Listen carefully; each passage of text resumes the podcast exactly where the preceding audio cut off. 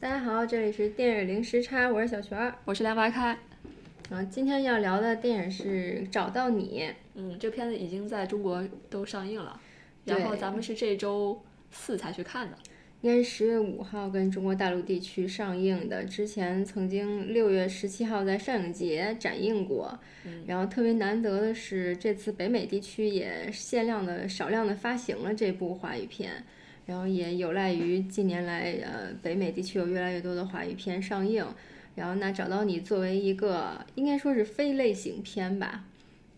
嗯，然后的一部呃华语电影，因为通常来讲北美只能看到呃更多的香港片儿、动作片儿这种，对就是很明显的有有类型例如。现在比较火的是《无双》在上映，呃，之前有那个理查的姑妈，然后但是呢还好这部找到你来了，然后那就是在类型片之外多了一个选择，我们也是第一时间在十月十二号的那一周就去看了，然后那不不是十月十二号看的，我嗯们是十月十七号才看的。啊那就是上映的第二个周末。对对，然后跟其实当时有二十个人，大家一起看了，看完了也有不一样的感受。嗯呃，然后我看到我在豆瓣上比较好的好友呢，有些甚至打了两颗星，然后啊还挺多的。那不是我吗？然后对对对，包括你，嗯呃，然后那我觉得这部电影因为在国内已经上映了，如果是对文艺片感兴趣的观众可能已经看过了，然后那肯定心里也有自己的想法。然后那我们简单的能看到豆瓣上大概有不到四万人看过这部电影吧，也不多。然后那嗯周琪琪，你可以说说你的感想啊，你说了我的真真名儿，啊真的，暴露了，哎呀，那快剪一下。哦，没关系，没关系。那个什么，那个什么，我的就是因为我对这个片子没有任何的预期，嗯但是我还蛮喜欢，就是我曾经还蛮喜欢姚晨的，可能是因为《武林外传》的原因。嗯然后，嗯嗯，所以他演的电影我都我都会去看。嗯对，然后所以我就想去看这部片子，但但是看完了之后，因为我对他们没预期，啊、所以也没有很失望。没很失望，打两颗星。对啊，就因为就很一般嘛，然后甚至是价值观上我觉得很差劲，所以我就给了两颗星。就是因为一开始听到这部片的时候呢，就开始往《亲爱的》那边想，包括整个色调跟演员的感觉也很像。嗯，然后那另外就是看到淘淘淘淘淘电影应该是组织了一个十城国内线下的巡回一个路演，然后那我觉得至少这部片应该不会很差，所以我的期待就很高。我觉得应该是个完全不一样的文艺片，或者是一个嗯。现实题材的电影，对，然后那看完之后就其实挺失望的。我其实之后打了三颗星，但是我最近在地铁里去想的话，就甚至有想打两颗星的心情。嗯嗯，那就好，是心情很低落。行，那我们分分就分几块儿来聊来聊一下这个呃这个电嗯电影吧。嗯，就我们还是介绍一下这个电影吧，可能有些嗯观众还没看。那你现在大概说一下。然后那它，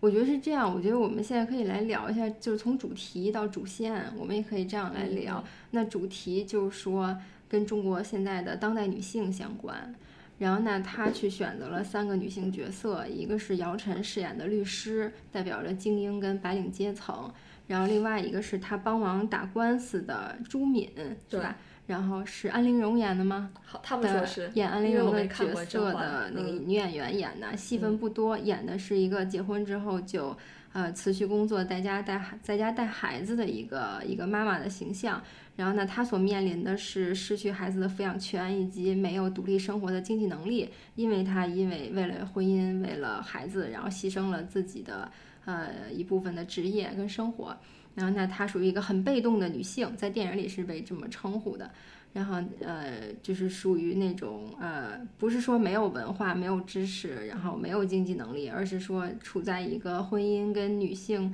呃角色都很被动的一个阶段吧，就是无法重新开始，然后又要负担孩子，要去打官司，有一个离婚的这样一个状况。然后那影片中啊、马伊琍饰演的另外一个所谓双女主的第二个重要的角色是饰演一个家庭保姆，从农村来。然后同时有着一个很失败的婚姻啊，这部电影里的三个女性的婚姻都很失败。然后那马伊琍的呃困境是说她的孩子得了一个非常罕见的疾病，然后这个也跟这部电影改编自一个韩国电影有关，然后也是这样同样的剧情。那她本身就是一个社会底层，那她的孩子得了一个非常罕见的疾病，又需要大量的医疗费跟经济负担，她又是一个非常尽职尽责的母亲。然后那呃，她的丈夫同样也是就是家暴啊，各种事情，然后欠钱或者是管她要钱，然后同时也不太呃。就是不太在经济上帮助帮助他抚养这个孩子吧，然后那她作为一个呃，就是面临困难最大的一个女性，无论是从阶级上、从经济上，还是在孩子的状况上，她都是最困难的那一个。然后那所以整个这个阶级矛盾其实非常的强。你从这三个角色的设定来讲，你就可以看到他们三个所处的阶级的不同，导致了他们的困境不一样，然后同时差异也非常大。就比如说呃，姚晨这个白领。跟马伊琍所饰演这个保姆之间的身份也好，然后阶级也好，呃，就是境况差距非常非常大。包括姚晨的孩子其实没有任何问题啊，就只是没有人看管的一个事情，都很健康，也不需要很多的钱，只需要请一个保姆来帮忙照顾。然后那他设定了三个这样的女性角色，主要的当然阶级对立是 姚晨跟马伊琍。然后那这部电影我觉得现实主义题材这个不用说，然后那它其实。去想区别一些类型片的拍摄手法，所以他选择了讨论一个现实主义的议题。但是我们都承认中国没有现实主义电影嘛。然后那看完这部电影，我一个是马上会想到今年的《药神》，我觉得中国现在用消费现实主义题材去赚钱这件事儿让我特别特别反感。嗯，把它做成一个电影，其实我觉得某种程度上，他没有在好好的拍一个电影，他就是在消费一个话题，然后怎么把这个话题变成社会议题，变成社会热点，甚至把这部电影爆成变成一个爆款，是这个电影的一个至少。他的初衷跟他的任务是在这儿的，他的结果以及它里面的剧情设置，都让我有这种感觉，跟《药神》是一样的。对，然后但是他又不可能像《药神》一样成为第二个爆款，然后呢他。整个电影的完成度来讲，我觉得特别尴尬，就是又没有看到一个很好的电影，无论是导演的各个角色，一会儿我们来展开的说。然后那剧情来讲就是这样啊，听起来其实是个特别有意思的现实主义题材，我觉得非常值得去拍，非常值得去讲这样的故事。然后我们一会儿可以分别来说一说它哪儿到底是哪儿没有拍好，这么好的一些形象，这么好的社会现实，如果拿出来讲，为什么不能好好的讲？嗯，那今天。嗯，真的要你来说，就是我只能就是大概的感觉到它不好啊，但是你要让我挑一些点，嗯，专门出来说，我还真说不了，就是它哪里真的是不好或者怎样，就就感觉都没有很呃很好，但是就是也不知道哪里比较差。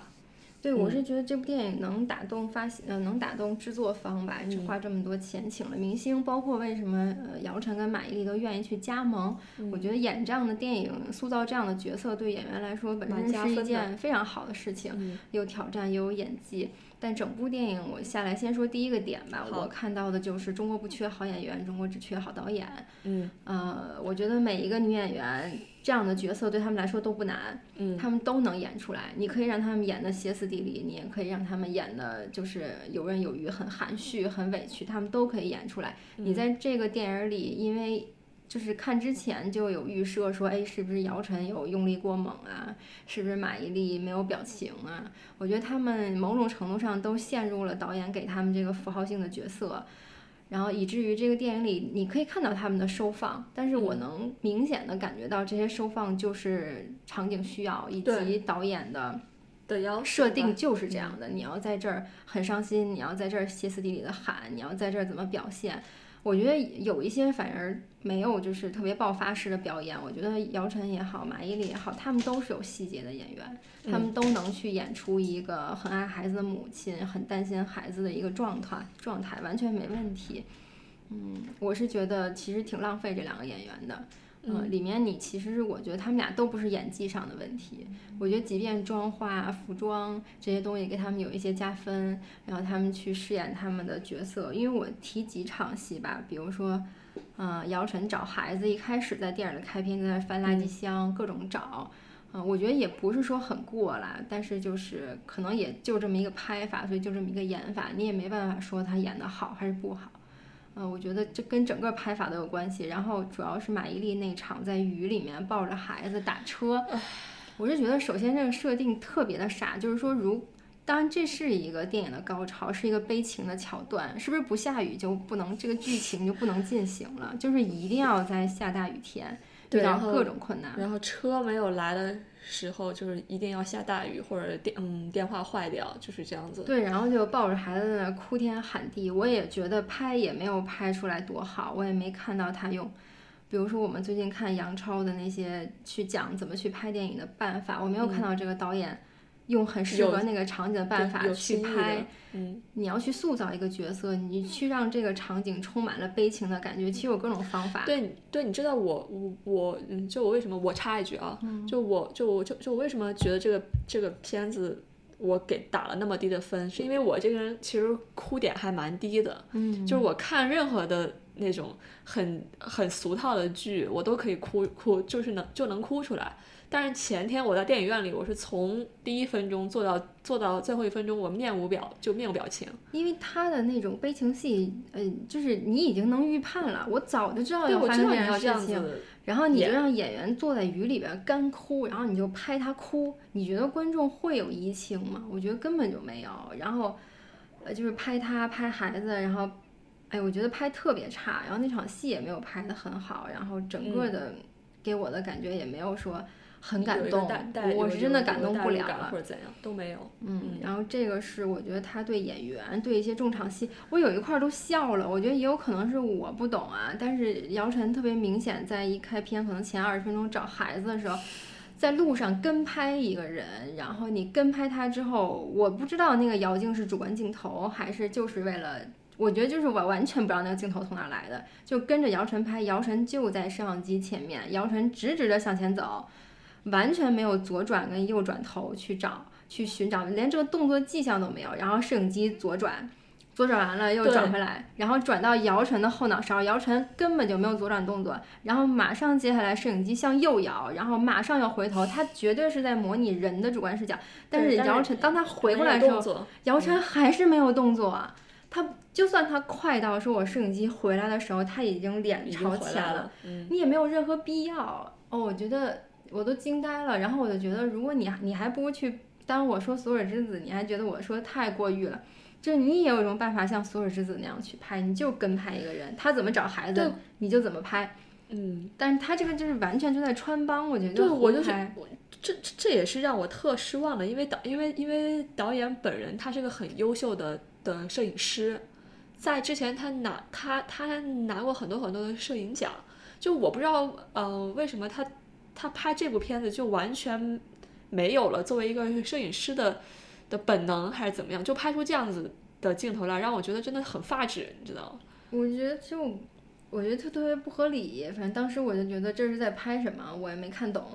呃，然后就是整部电影手摇的手摇镜头，我简直都快吐在第一排了。一个是坐的有点近，第二个是说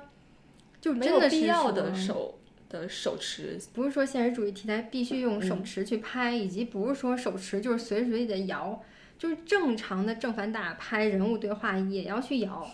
就是你连一个水平感都没有，这整个电影就是摇啊摇啊摇啊摇，就是不知道在摇什么。所以他拍他拍过一个片子叫摇啊摇摇到外婆桥，对，是他当当摄影师的。我觉得完全没有必要，就是把镜头放在那儿，好好的拍就完了。就是你把它摇一下，不是就有真实感了？依然没有任何真实感。嗯嗯嗯，这个是两个点。啊，我我我我感觉你对这个片子很气愤，来继续。因为这个是演员方面的，我觉得非常非常浪费两个演员。嗯。那好吧，那我等我想到了再补充啊。嗯嗯。然后另外就是。我觉得整个那我们说完主题嘛，我觉得主题没有任何问题，这个利益是好的。嗯，然后那就是主线来讲，就其实已经牵涉到这个电影整部电影开始设置了一个悬疑线，然后去找孩子去探案，完全就不成立。然后主线不成立吧？那我们看她那个女性这三个女性最后所人物内心达到的就是那个副故事，那个副线，再往哪个方向走，走的简直令人不可思议。对，就是他的 A 故事是一个探案的故嗯故事，就是来找那个。小就是对找他的孩子，对对对，小保姆的故事，以及发现这个保姆是怎么那个，就是提前就已经把他给瞄上了，然后又陷害他，把他孩子带走。然后 B 故事其实是你人物的一个心理的一个小转变或者怎样，但是这个 B 故事我看的，我到最我到最你最后我就说啊，姚晨。他到底是个怎样的人？我觉得这个我们用一个最简单的逻辑来推理啊。首先，这个故事狠到我已经不理解，就是他的这个 B 故事的结局已经让我不明白他为什么要讲述女性主义主题这个立意了。姚晨最后把自己的职业女性身份完全撕碎，就是我不顾我是不是一个律师，我没有任何职业操守了，我就是站起来说这个事儿我怎么怎么样，我觉得法官你应该怎么怎么样，然后直接就是背叛了他的雇主，然后站起来就走了。我觉得就是就丑化女性已经不能丑化到任何地步，这就是最差的丑化女性。就是一个大的女律师就是这副样子，对，就是女律师只要一动感情了，再也不讲道理了。就这就是这就是你对于一个。女性主义经历了这么多事情，这个女性角色应该有一个结局，跟她最后的人物弧光导致她成为女疯子，特别棒。然后我觉得作为任何一个职业女性都不能接受这一点，哪怕是女律师看了这部电影，我觉得也不符合任何道理。嗯嗯。然后第二是说，马伊琍的那个角色直接自杀，但你可以给她一个悲剧性的结局，但是你也可以看到，在这部电影里，她去讲述的就是说，那社会底层没有出路，只有死。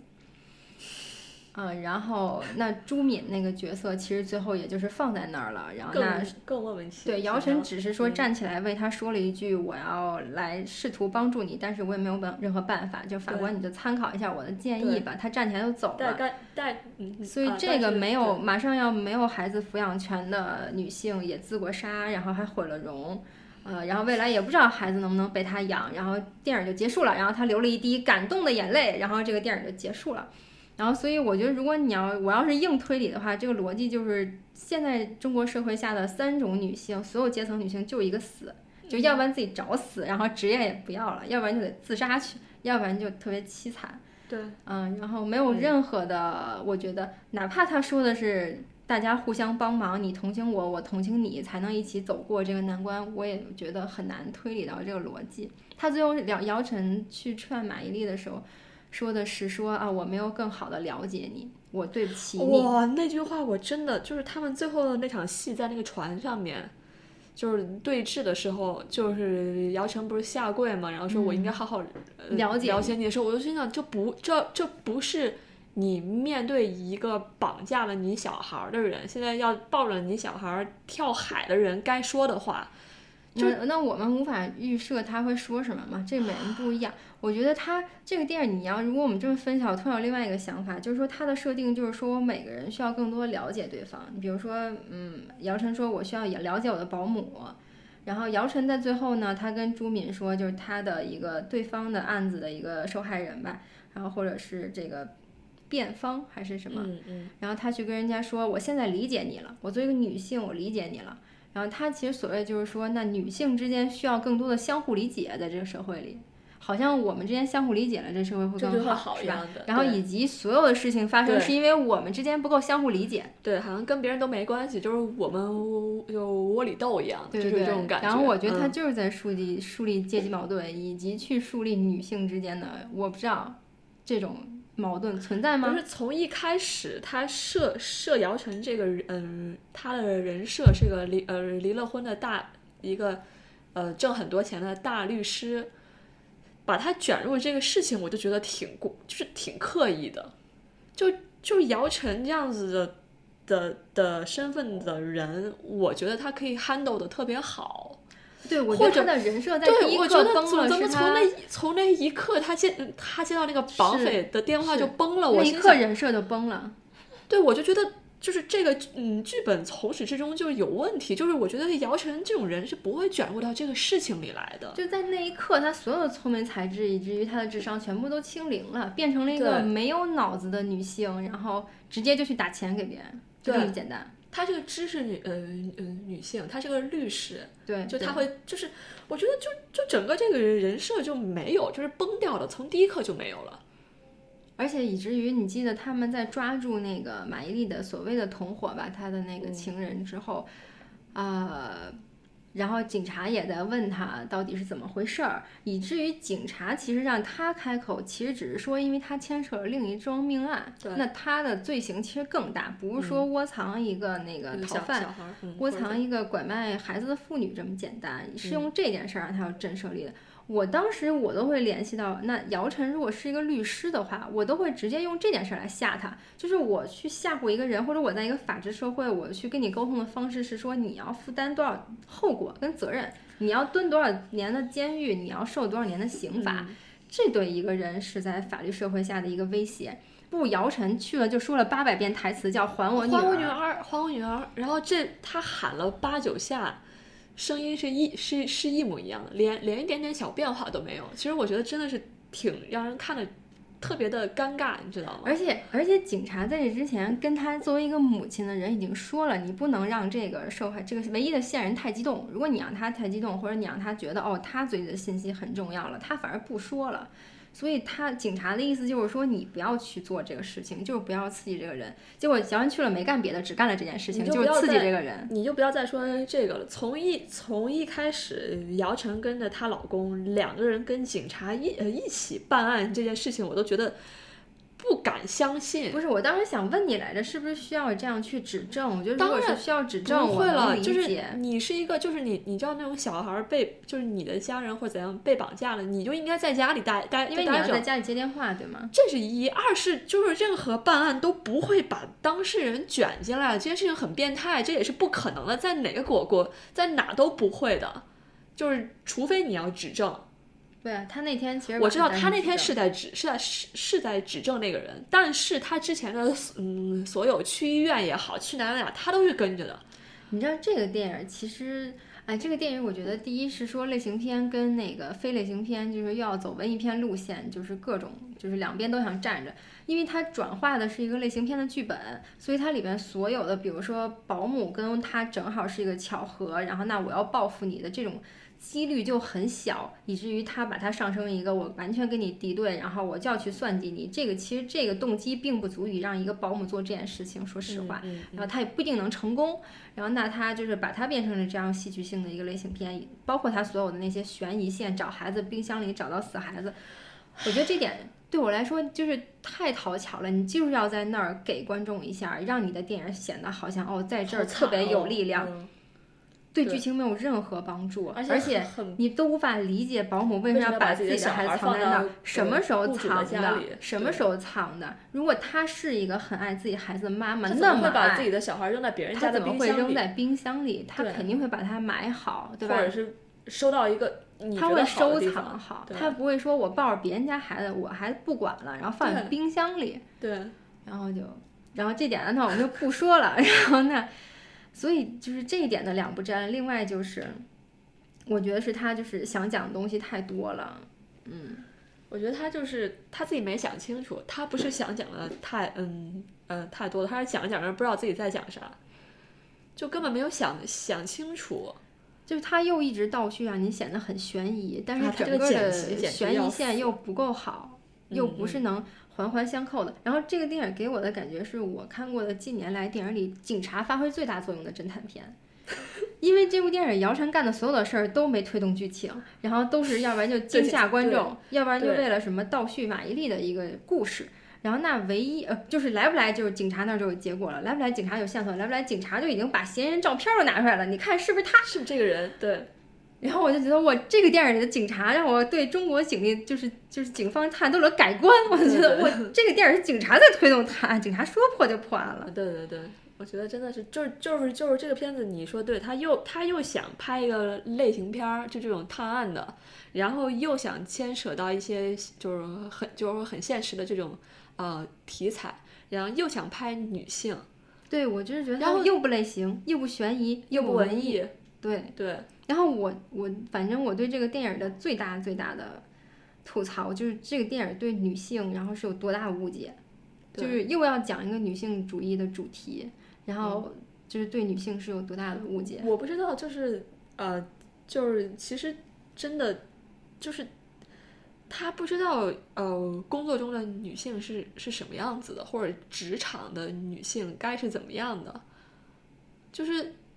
特别怪。我我就真的觉得特别怪，因为我觉得每个职场其实还有细微的区别，比如说律师是律师，法务法务系统是另外一个系统，呃，白领上班族怎么怎么样，这其实都是不一样的。所以呢，我就第一我也没看出来，那我可能我也不知道律师有些什么典型的，当然酒局可能会有，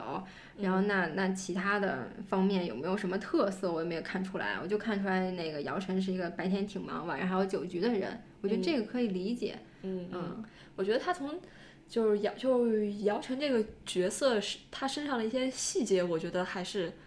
他还是是、还是设置的蛮好的。嗯，就是例如他就是早上会喝那种你知道蔬菜汁儿打就是打一杯的那样子，就是白领儿必备的那样子的那种，嗯就是早、妈呀，早餐吧。杯都不能上班了，对，拉然后在路上。然后还有他去那个酒，就是酒局的是是，他他就不是参加那个酒酒，就是他把那个第二个扣子也把它解开了，嗯你就会觉得他不光是个嗯职场，但是他其实心里也很清楚，他是个女，就是女性，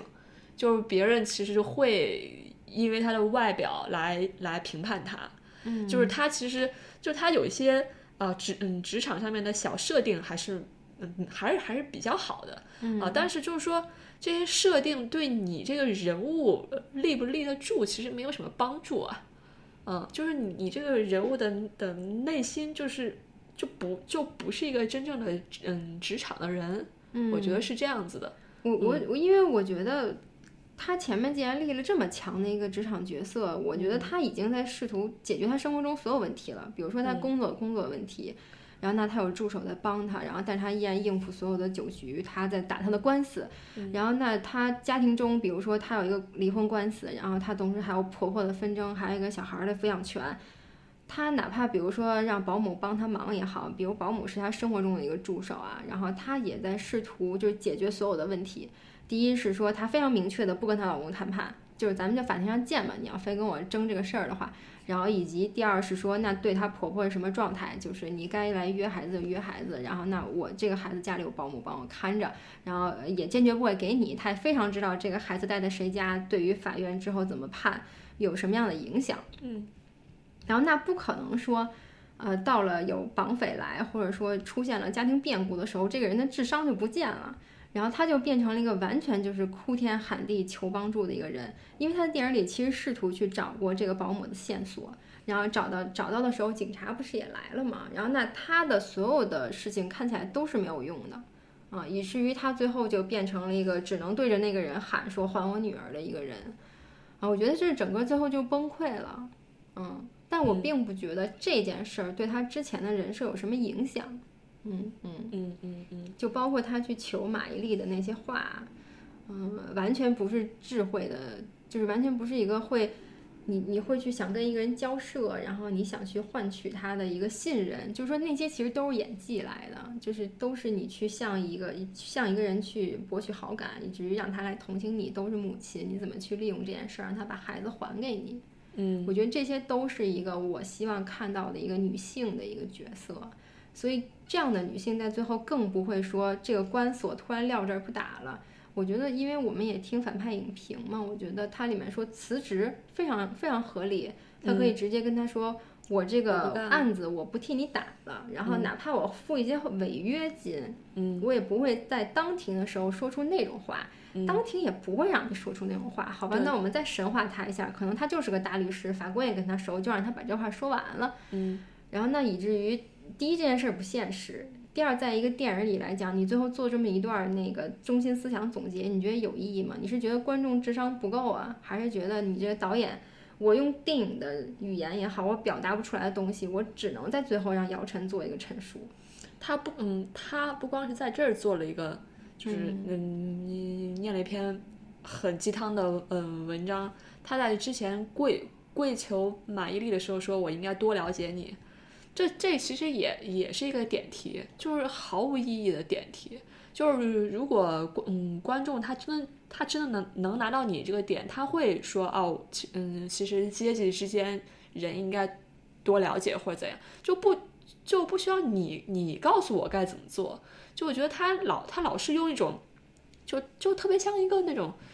就是特别是特就特别爱说教。我觉得这个片子。其实到后面，而且我觉得他说教说的也不在点儿上，也没有说问题的点。嗯嗯。说了半天，最后说了一个特别不痛不痒的事儿，那意思就是我要阶级不同的女性之间应该相互了解。好像多了解这所以这个电影是来给女性们上了一课。然后作为女性，我都非常生气，就是呃，这个话你你要来说，你以什么立场你知道我我我觉得中国的那种假现实主义电影的问题，都嗯都是永远没摸到正儿八经那根脉上。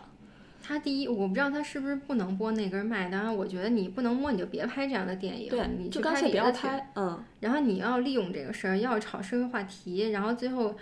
呃，要不然都去拍《战狼》，对吧？然后大家都去搞民粹主义，我觉得这也没关系，对吧？对。然后那看你要选择做什么样的事情。我觉得最怕的是说一件好事儿，然后还是把大家带歪了，然后大家还是，呃，看不出来，或者是。反而把矛盾指向另外一边，你知道吗？我我我特别同意你说的，就是你没本事拍，或者是你就是别人不让你拍，你就不要拍，你也不要拍个假的来指引嗯那些本来就是什么不嗯不懂的人，去认为这就是事实，就是说呃女就是女性呃那么惨是因为你们不够包容，然后你们买到的药那么贵是因为。呃，资本主义的药就是那么贵，就是你把这个敌人都给立错了，然后你还不如不要立立立这个敌人，完全不解决社会问题。对，反反而会引起一些，就是一些人他他本来都不懂，他反正就信了，这就很可怕。我看完这个电影的最大问题，我就会觉得马伊琍就死了，就白死了，然后还要再给一个回光返照。那个电影又说他抱着孩子说我要把世界上最好的都给你，然后那我觉得。那是为什么呢？那比如说，如果我们探究马伊琍到底为什么死了呢？那就还是被姚晨逼死的呗，就是被精英阶级逼死的。嗯，毫无意义。哎，就就是说这个片儿，因为我觉得这个电影从电影上已经没什么可讨论的了，拍的很太烂了，太烂了，摄影也没有很好。然后你说电影语言上，我以前觉得豆瓣上留言说视听语言很差，我觉得嗯这句话也挺虚的。现在觉得是真的，这部电影真的很差，就是所有的重场戏也好，就你看不到任何用心的细节，然后就在那剪剪剪，拍拍拍，然后对切还摇摇摇。然后另外就是对，要不然我们就看看他讨论的故事本身。你比如说今年因为那个平遥电影节的过春天也有好多争议在里面。然后那我觉得故事本身这个题材够有新意，也可以讲了一个从呃在广州还深圳那边呃。长大，但是在香港出生的小孩儿，因为这个社会现实早就有了，但是没有人拍这样的电影。然后那这样的小孩在香港上学，又来回往返大陆跟香港，那他们是怎么成长的？他们会经历什么？这也是一个很好的电影，看看今年，因为是入围金马奖了，对吧？还是没有没有，好像没有入围。然后那未来应该也会在艺术院线发行吧，至少。然后里面的那个年轻的女演员演的非常好。嗯嗯，然后那。呃，对比来看都是女性的电影，其实呃，找到你就真的是，就无论从创新上来讲，还是各种方面吧，从主题上来讲，还是有点太差强人意了吧，只能这么说。嗯嗯嗯，哎，真的是。不过你要说说到两个演就是演员，我倒我倒觉得，嗯，姚晨虽然有点用力过猛的意思，嗯，但至少比马伊琍好。我真的觉我。我真的从第一分钟开始，我就没觉得马伊琍是一个爱爱着自己小孩的的妈妈。她的所有的表现都，她那种木讷都是特外化的。嗯嗯，你你懂你你，就你懂你懂我意思所以我有时候觉得，哪怕演员上差一点儿，然后我觉得导演应该会有各种方法去拍他，去塑造人物。其实你。你不是说就像演员诞生一样，我给你一个镜头，你演员在里边演演一个妈妈有多惨，演一个妈妈有多爱孩子，这是演不出来的。就是你要换各种方式去体现这个，用动作也好，然后用电影的去特写啊、景别的差别，你去突出这个人物在那个就是特别悲情的时候，他是一个什么样的感受。啊，我觉得，哎，马伊琍吧，我是觉得这部电影的服装特别好。就是我觉得马伊琍穿的所有的衣服，我都觉得好，非常真实。不要翻白眼儿嘛。对，因为我们看到同样一个宝贝儿杨幂主演的那个文艺片也上映了，评分六点零，这部找到你还好，还是七点四呢。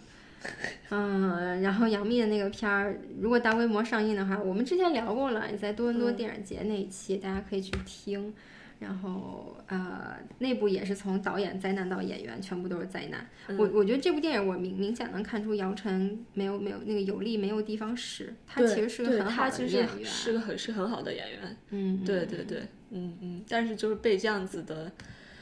嗯，摄嗯，摄影跟主线剧情跟导演给限制住了，我觉得是挺可惜的。然后我最担心的就是以后的电影都这样，就最可怕，就是所有的人拍电影之前都想找一个商业的外壳，让它变得好过审、好通过、好投资、好创投，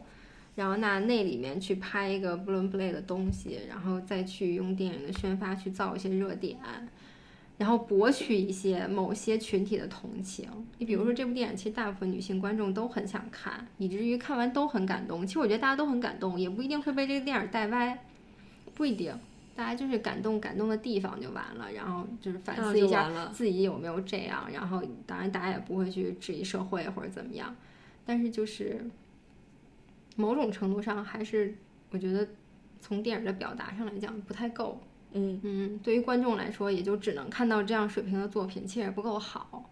当然了，嗯嗯啊，我们今天聊聊这个聊太丧了啊！真的吗？对对，这片真的是我，就是你今天说要聊，我越想越这片实在没什么好，就没什么好聊的，就是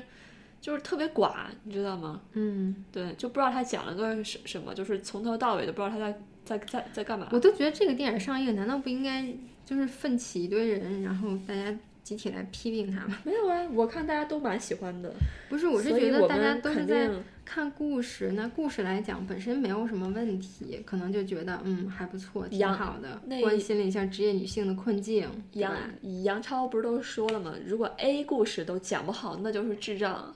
对呀，对，一般所有的电影就是最烂的电影，A 故事都能讲好，但是重点是你那个 B。B 故事就是你 A 故事是为了干嗯干什么会有一个 B 故事，没有，对，那我们再推荐一下那个杨超的电影课吧。那你来吧，你比较嗯适合做。在哪个平台来着？叫做什么什么什么？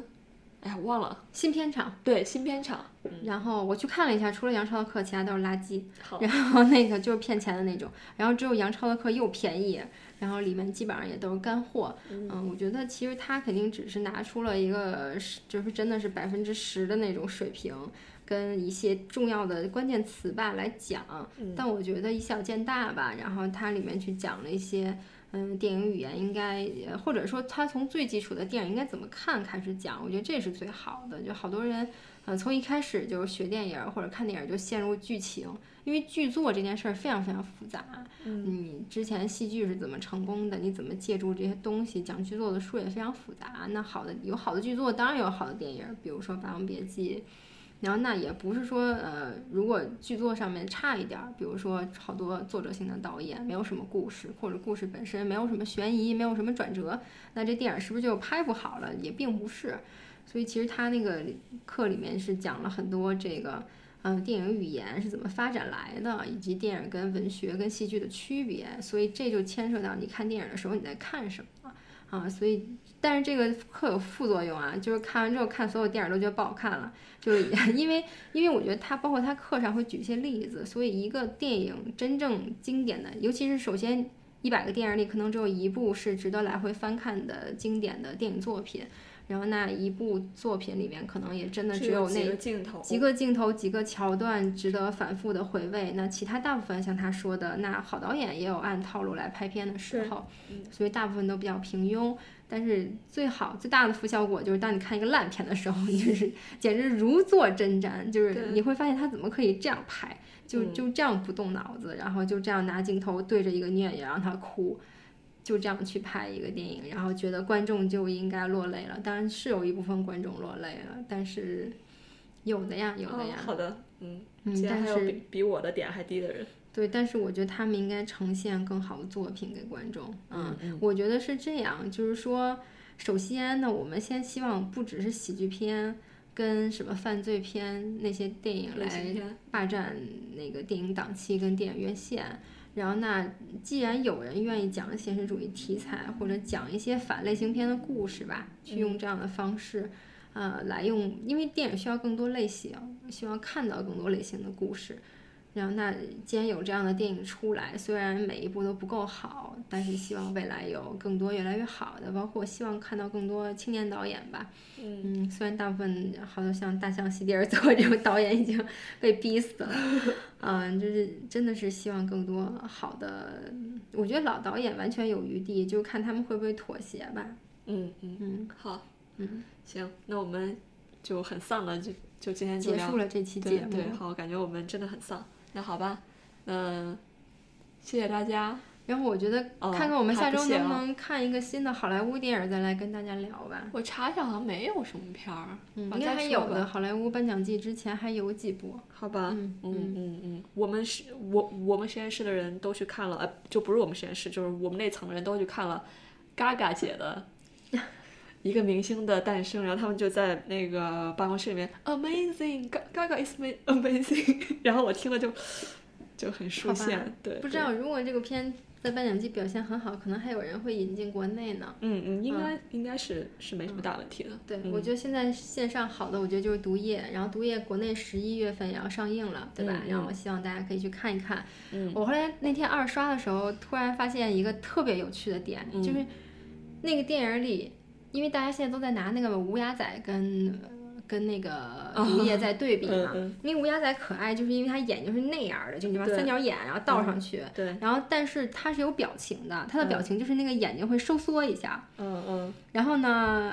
在那个毒液里面，我看到他最紧张的时刻，就是他所谓的那个特别燃的时刻。嗯他在跟那个外星生物的大反派打架的时候，因为人家比他厉害嘛，嗯就人家一下亮出一个刀子的时候，嗯，那个人其实有了一个特别动漫的表情，那个毒液就有一个眼睛啪放大缩小的一个瞬间，就那种 是吗 what，就你知道那个猫的眼睛呲儿变成一个树道了，哦就是那下一秒我马上就要跑了，嗯就这秒我被惊吓了。对就那个表情太可爱了，我觉得这个是为什么毒液大家看下来那么恶心的一个一个怪物吧，但是大家都看出有种萌感来了。嗯我觉得是那是那些所有的细节放到一起。对嗯，嗯，好的好的好的。好，说了一下毒液之后，心情就好了。好了好了，行，那我们今天就先聊到这儿吧。好的，嗯，好，谢谢大家。